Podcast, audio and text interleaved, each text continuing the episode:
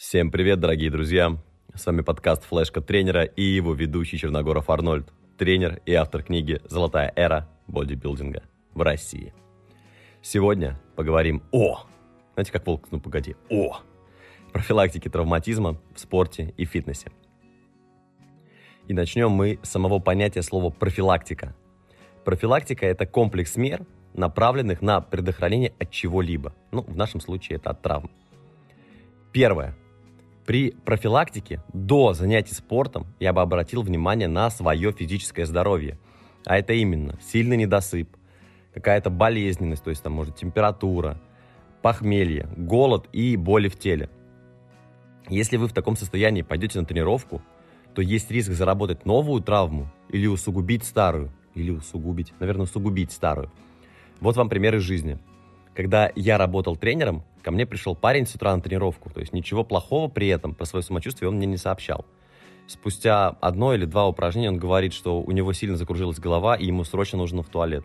Там его тошнит.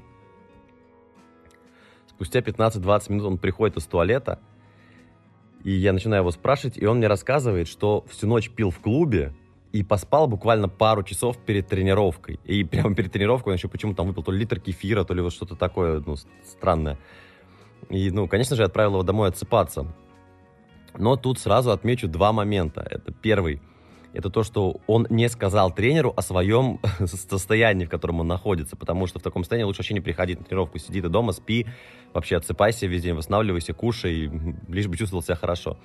А второе, это вообще идти в таком состоянии на здоровье, ой, на здоровье, на занятия. Я понимаю, что там хочется там, на тренировку пропускать, это классная, в общем-то, такая внутренняя мотивация, стержень определенный. Но иногда нужно понимать, что это может принести тебе только вред, а никаким образом не пользу. Вот э, хорошо, да, что просто закружилась голова, он пошел в туалет.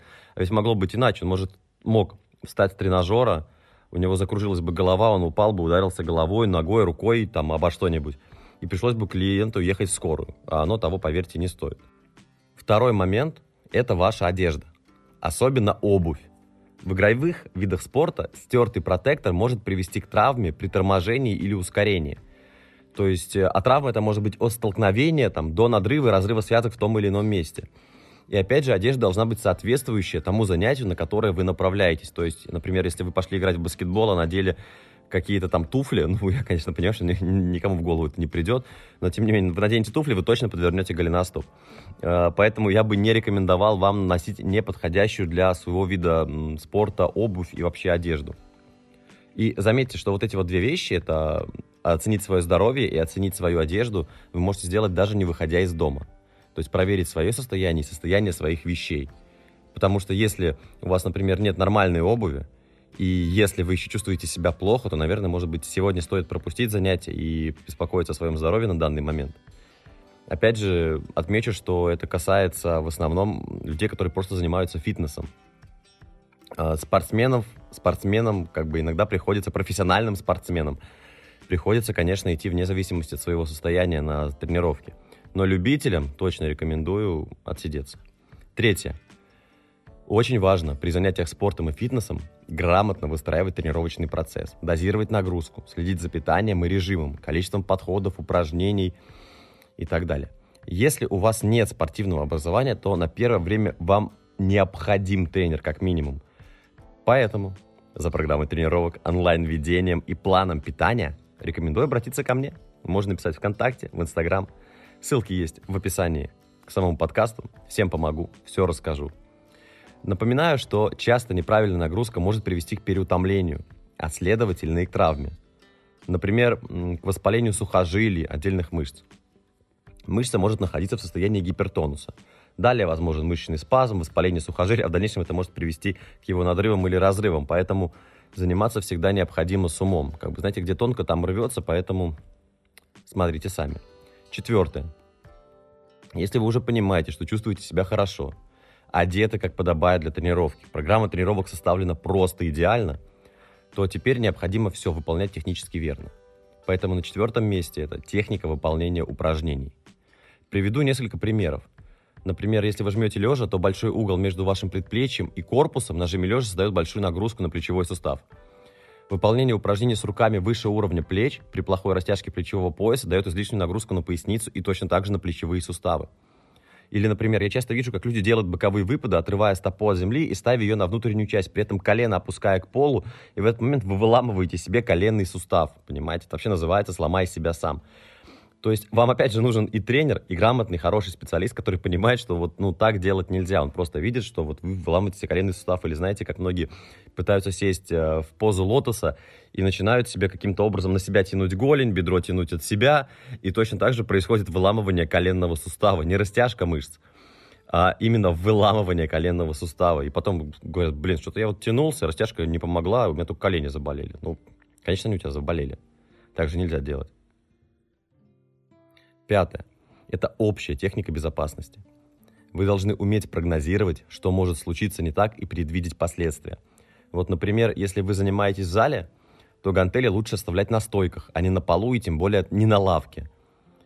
Если же вы решили оставить на полу, то необходимо ставить их на боковую сторону, чтобы они не могли откатиться в сторону. Кстати, не пытайтесь, например, качать пресс около лавки для жима лежа, когда кто-то выполняет жим лежа, или около рамы для приседаний. Не нужно испытывать судьбу на прочность. В любой момент у человека может там отключиться рука, он может не пожать вес, может наклонить штангу, и все, в общем-то, блины посыпятся на вас, или на приседаниях и человек может упасть.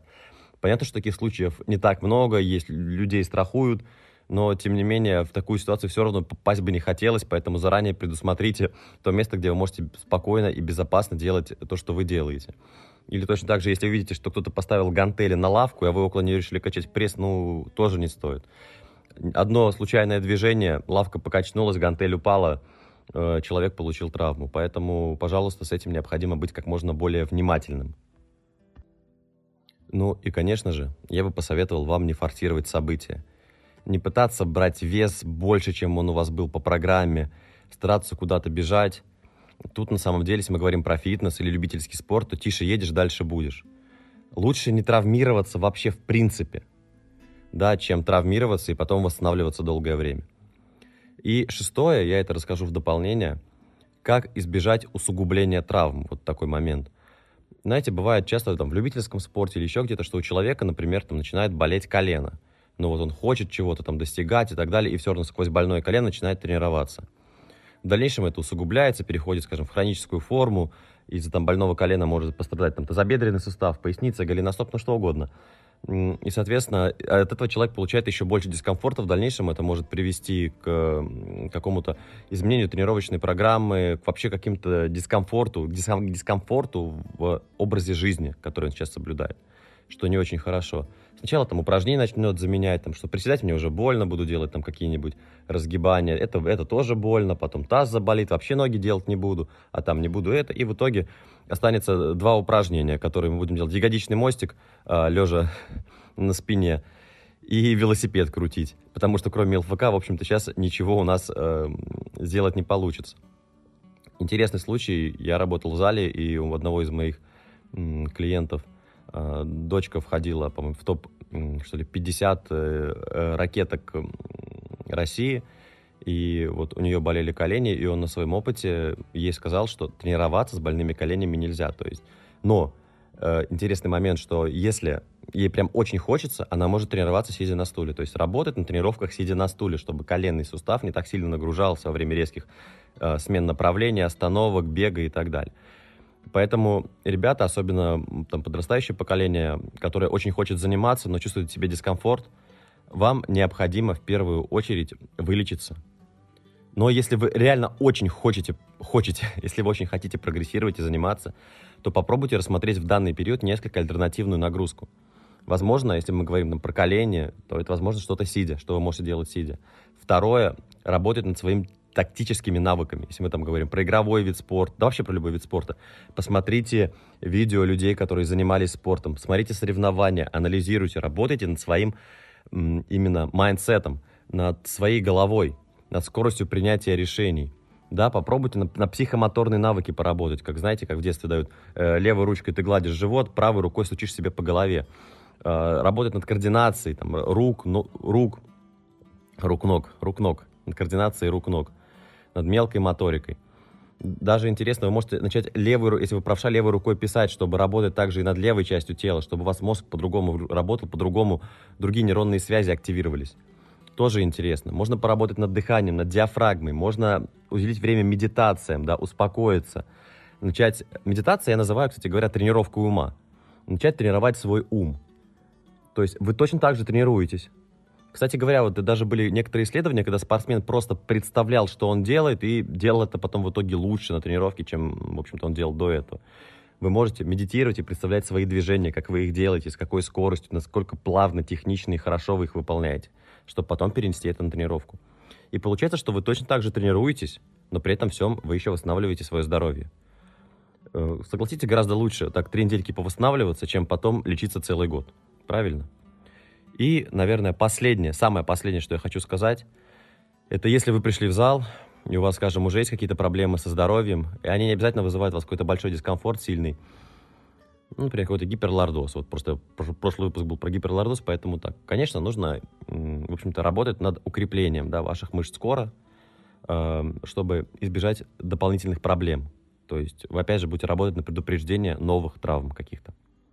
Ну, и на этом, наверное, все. Приятно было с вами поговорить.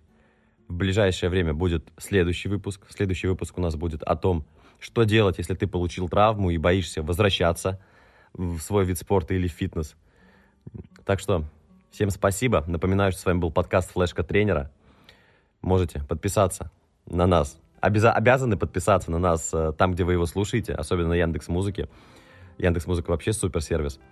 Э, но они мне пока что за рекламу еще не платят. Надеюсь, когда-нибудь мы к этому придем. И, кстати, уже сейчас работаем над тем, чтобы сделать Boosty. И тех, кто захочет поддержать, э, в общем-то, проект флешка тренера и, там, не знаю, добавить мне денег на микрофон, чтобы я перестал записывать, на диктофон, и также на все прочее, и просто повысить мою мотивацию – можно будет, э, в общем-то, прислать небольшую финансовую материальную помощь, кто как захочет, там, и подписаться в дальнейшем на, на Boosty, там будут какие-то... Я еще пока до конца не продумал, что могу дать вам как бы за подписку, но думаю, это будет что-то интересное. Может быть, какие-то новые интересные виды упражнений, которых вы еще, скорее всего, не видели, потому что эм, тренировки, которые там лично там я делаю, они несколько отличаются от того, что вы, наверное, видите в повседневных упражнениях в тренажерном зале. Ну, ладно, что ты уже сегодня разболтался. Вот, этот выпуск вышел несколько длиннее, чем все предыдущие. Приятно было снова с вами пообщаться. В монологе, в монологе приятно с вами было пообщаться, что вы мне не перебиваете, мои дорогие слушатели. Все, всем пока, хороших выходных.